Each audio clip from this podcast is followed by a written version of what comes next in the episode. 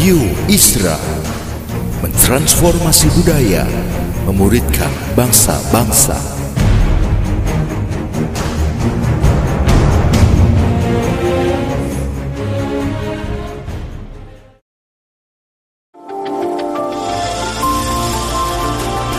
Voice of Pradaim menyuarakan paradigma kebenaran firman Tuhan yang esensi untuk memperlengkapi Anda menggenapi misi dan panggilan ilahi. Selamat mendengarkan.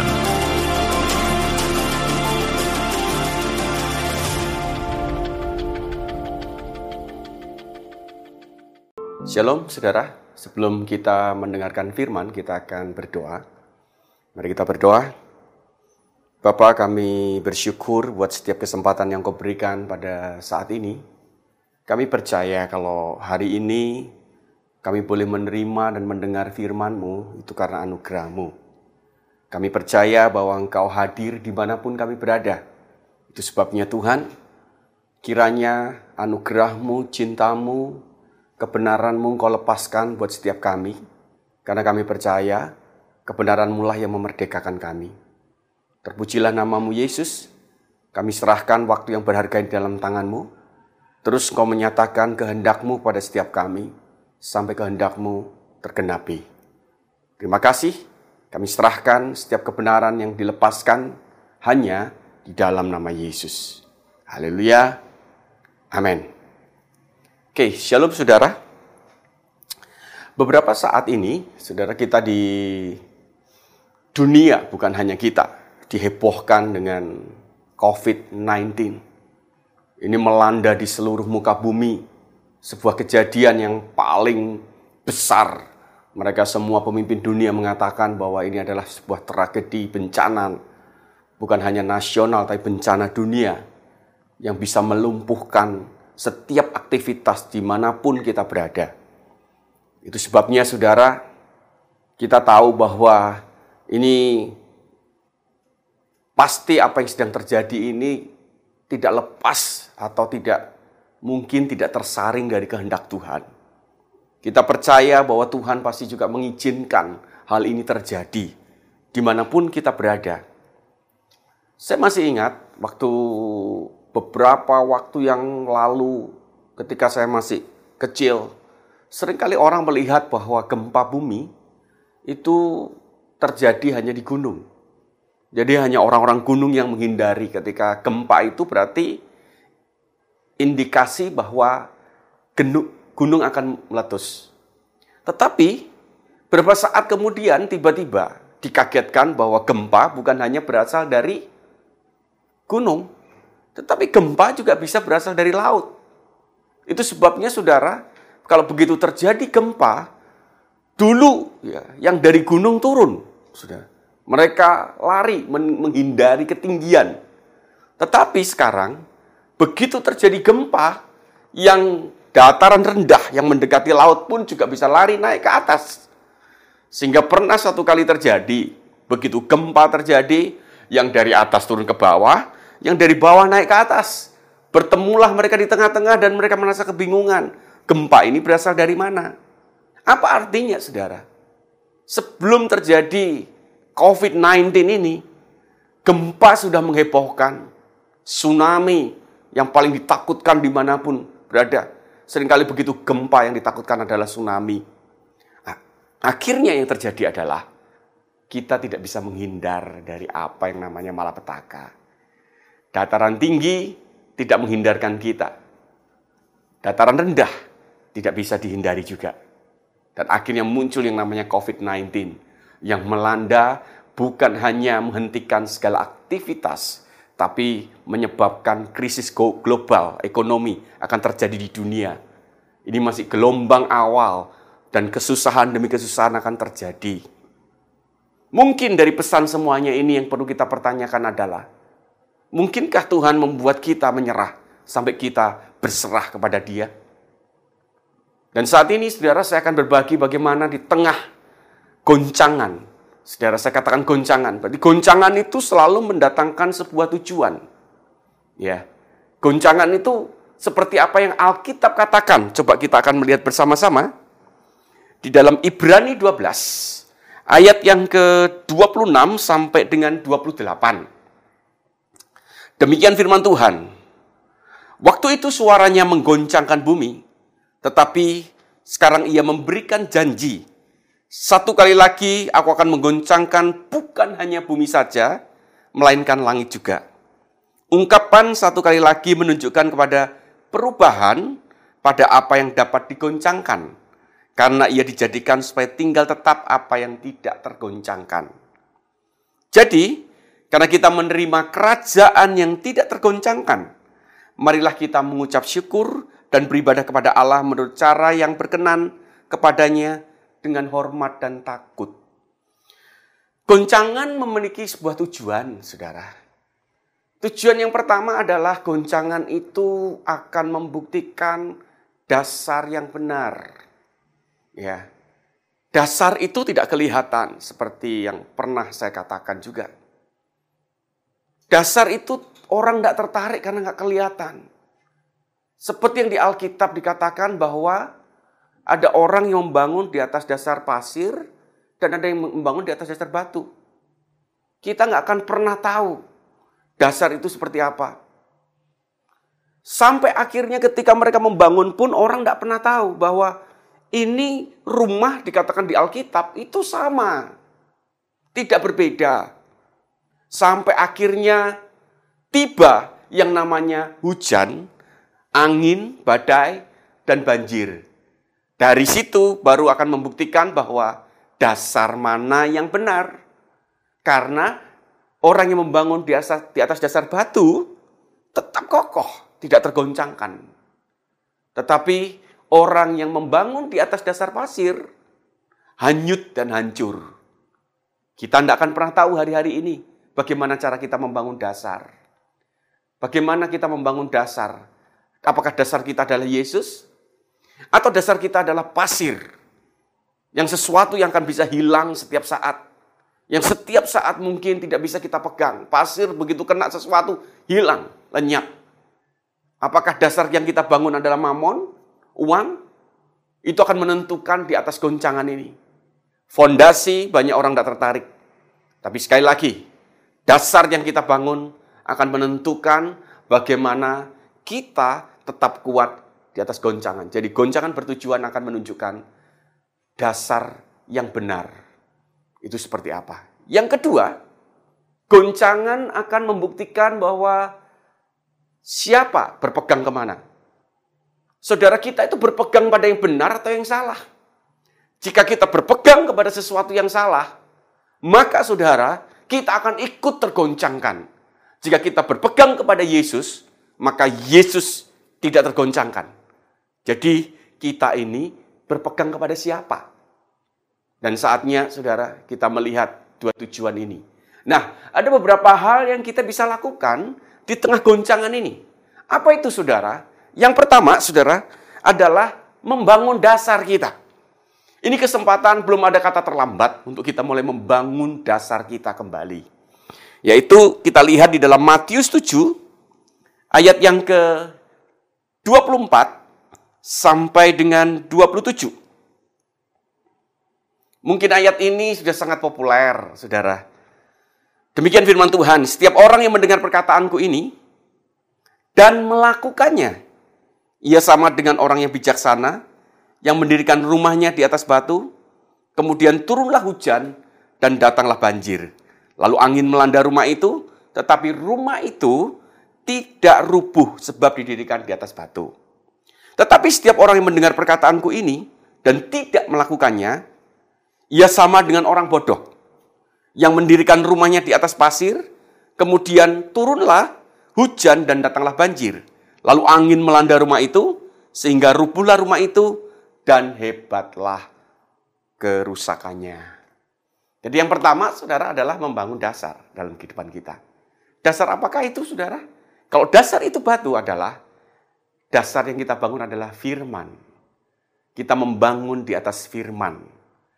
Jadi bukan hanya sekedar mendengar. Karena dua dasar ini semuanya mendengar. Yang membedakan cuma satu. Yang di atas batu itu melakukan. Yang di atas pasir hanya mendengar. Mungkin kita bisa berbangga selama ini membaca firman. Pertanyaan saya adalah, boleh membaca, tapi permasalahan kegagalan orang untuk melakukan itu bukan karena kegagalan mereka mendengar atau gagal mereka membaca, tapi kegagalan orang melakukan itu disebabkan karena mereka gagal merenungkan. Jadi inti dari semuanya ini adalah kata merenungkan. Karena Alkitab juga menuliskan bahwa sesungguhnya saudara ini bukan membaca, tetapi merenungkan, memperkatakan Taurat itu siang dan malam. Tetapi bagaimana orang memperkatakan kalau dia tidak pernah membaca? Jadi membaca itu baru level yang paling dasar kalau kita membaca. Apalagi saudara yang nggak pernah baca.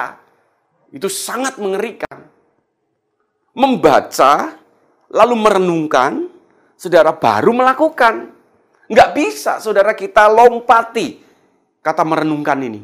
Karena gagal orang melakukan, karena gagal perenungan. Nah, kita tahu bagaimana cara memerenungkan. Merenungkan itu adalah memperkatakan terus-menerus.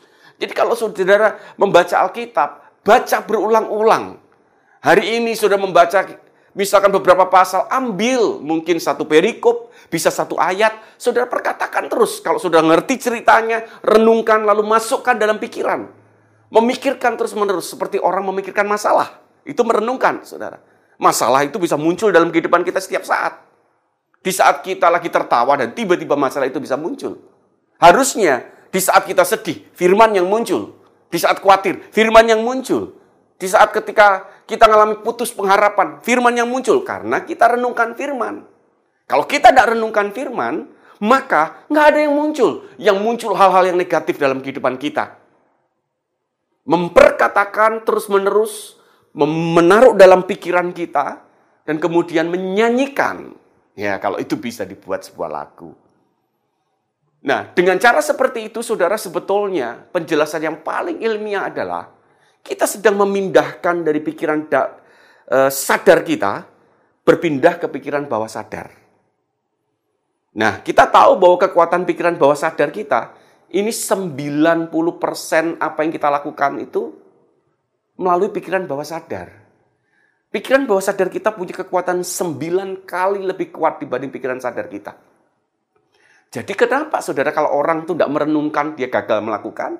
Karena tidak berpindah. Dia cuma sadar saja, ngerti saja, tapi tidak pernah berpindah di bawah sadar. Nah bagaimana saudara cara memindahkan di bawah sadar?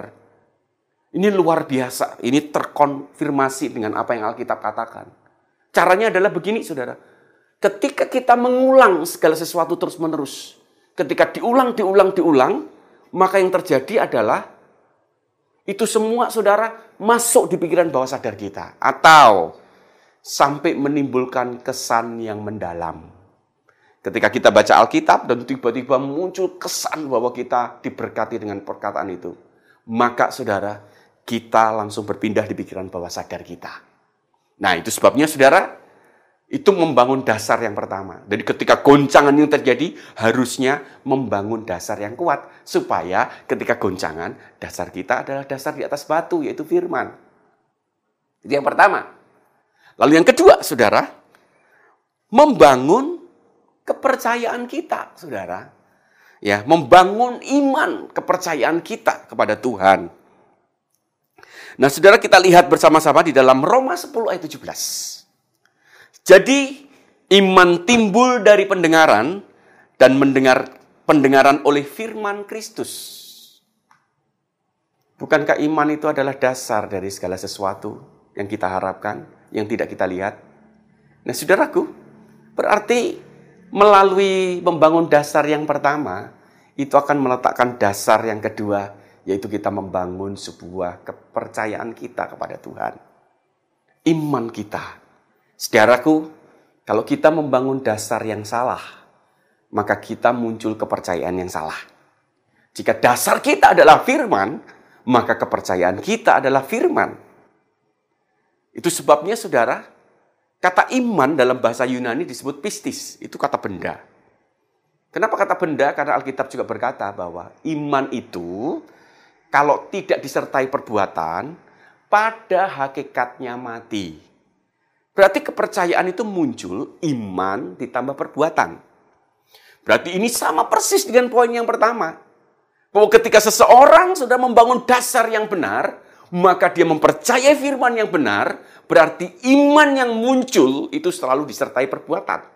Maka muncullah yang namanya kepercayaan. Seperti yang Daud lakukan ketika dia di Gua Adulam, saudara. Waktu dia di Gua Adulam, dikatakan dia bersama dengan para penyamun, macam-macam saudara orang bermasalah. Dia sedang dikejar-kejar anaknya tuh. Saudara. Tapi di situ Alkitab berkata dia menguatkan kepercayaannya. Bagaimana kita bisa menguatkan kepercayaan? Kalau dasar kita bukan batu, bukan firman. Maka kita menguatkan kepercayaan yang salah. Dasar yang benar akan menentukan kepercayaan yang benar dalam kehidupan kita. Nah, ketika saudara kita terus merenungkan firman, kita membangkitkan kepercayaan kita dengan melakukan, saudara, di tengah saat ini, saudara, hanya kita satu yang bisa bergantung. Hanya kepada Yesus. Hanya Tuhan saja yang tidak tergoncangkan, saudara. Hanya dia pribadi yang bisa kita pegang. Omnipresent, maha hadir, di mana pun kita berada, kita bisa berteriak. Di mana pun kita, dia berada, kita bisa berpegang kepada dia. Bangunlah kepercayaanmu di saat kondisi goncangan seperti ini. Dan yang ketiga, yang terakhir adalah saya akan ulangi di Ibrani 1 tadi, ayat yang ke-28. Jadi, karena kita menerima kerajaan yang tidak tergoncangkan, marilah kita mengucap syukur dan beribadah kepada Allah menurut cara yang berkenan kepadanya dengan hormat dan takut, saudara. Jadi, karena kita sudah menerima kerajaan yang tidak tergoncangkan. Jadi kalau kita tidak melakukan poin pertama dan kedua, kita tidak bisa melakukan merasakan poin yang ketiga. Kalau kita sudah membangun dasar benar atas firman, kepercayaan kita penuh kepada Tuhan, maka yang ketiga ini Alkitab berkata mengucap syukur. Bukan hanya mengucap syukur, saudara, tetapi kita harus beribadah dengan benar. Yang sesuai dengan apa yang Tuhan katakan. Dengan apa, saudara? Hormat dan takut. Kata takut di sini di Alkitab, yang betul bukan hanya ketakutan, seperti takut akan Tuhan. Jadi hormat dan takut akan Tuhan. Saudaraku, berarti kalau kita bisa membangun dua hal, poin satu dan kedua, maka kita akan muncul rasa hormat kita kepada Tuhan. Di saat kita beribadah, di rumah-rumah, itu tidak mempengaruhi sikap hati kita hormat kepada Tuhan. Orang-orang yang tidak bisa menghormati dengan sikap hati yang benar, saudara dia menganggap remeh karena mereka belum menerima kerajaan yang tidak tergoncangkan. Mereka belum pernah merasakan bahwa dasar yang dibangun ketika kondisi yang tidak baik, dia tetap kokoh. Kepercayaan kepada Tuhan masih rapuh. Hormat, saudara. Menghormati dia sebagai Tuhan kurios. Penguasa tunggal, saudara. Menghormati setiap firman, saudara. Jadi kalau ada firman, saudara harus percaya bahwa firman itu ya dan amin. Ketika firman itu dilepaskan, maka kita bisa berkata, ya. Ketika kita berkata amin, itu artinya saudara, kita aku percaya Tuhan itu akan terjadi. Kita belajar, saudara, untuk mempercayai, menghargai, menghormati setiap firman. Jadi kalau sudah mendengar firman, nggak peduli siapa pun yang menyampaikan. Yang kehormati bukan siapa yang menyampaikan. Yang kehormati adalah firman. Jadi jangan pernah saudara pilih-pilih siapa saudara. Yang penting itu adalah firman dan itu benar. Saudara. Yang kedua saudara, libatkan Tuhan. Saudara dalam segala hal kalau kita menghormati dia. Kalau kita percaya bahwa Tuhan itu berkuasa, harusnya dalam segala aktivitas kita, kita melibatkan dia. Kita selalu berkata, Tuhan tolong. Tuhan, aku butuh engkau. Seberapa sering kita melibatkan dia. Beberapa sikap saudara yang tidak menghormati Tuhan. Kita-kita merasa bahwa kita tidak percaya dia, khawatir. Khawatir itu adalah salah satu ciri dari orang yang tidak menghormati Tuhan. Kau tidak percaya, kau menghina bahwa Tuhan itu tidak mampu melakukan sesuatu dalam kehidupanmu. Kau merasa sanggup sendiri. Kau menghina ciptaannya. Kau meremehkan ciptaannya. Ketika kau memandang orang, Mungkin dia adalah orang yang gak mampu. Engkau pandang rendah. Engkau sedang memandang rendah yang menciptakan dia. Kau menghina. Jadi saudara rupanya ketika engkau menghormati Tuhan, engkau akan menghormati semua orang di sekelilingmu. Engkau akan menghargai setiap ciptaannya. Itu sebabnya saudara, tiga hal tadi saya ulang. Ketika goncangan itu tiba, bangun dasarmu di atas firman. Bangun kepercayaanmu dengan iman ditambah perbuatan. Dan terakhir, beribadalah dengan hormat. Sikap kita akan menentukan bagaimana kita bersama-sama dengan dia. Tuhan Yesus memberkati. Mari kita berdoa bersama-sama. Terima kasih Yesus sekali lagi buat setiap kebenaranmu yang sudah dilepaskan. Karena kami percaya kebenaranmu akan memerdekakan kami. Terpujilah namamu, hanya di dalam nama Yesus kami berdoa. Haleluya. Amin. Radio Isra mentransformasi budaya, memuridkan bangsa-bangsa.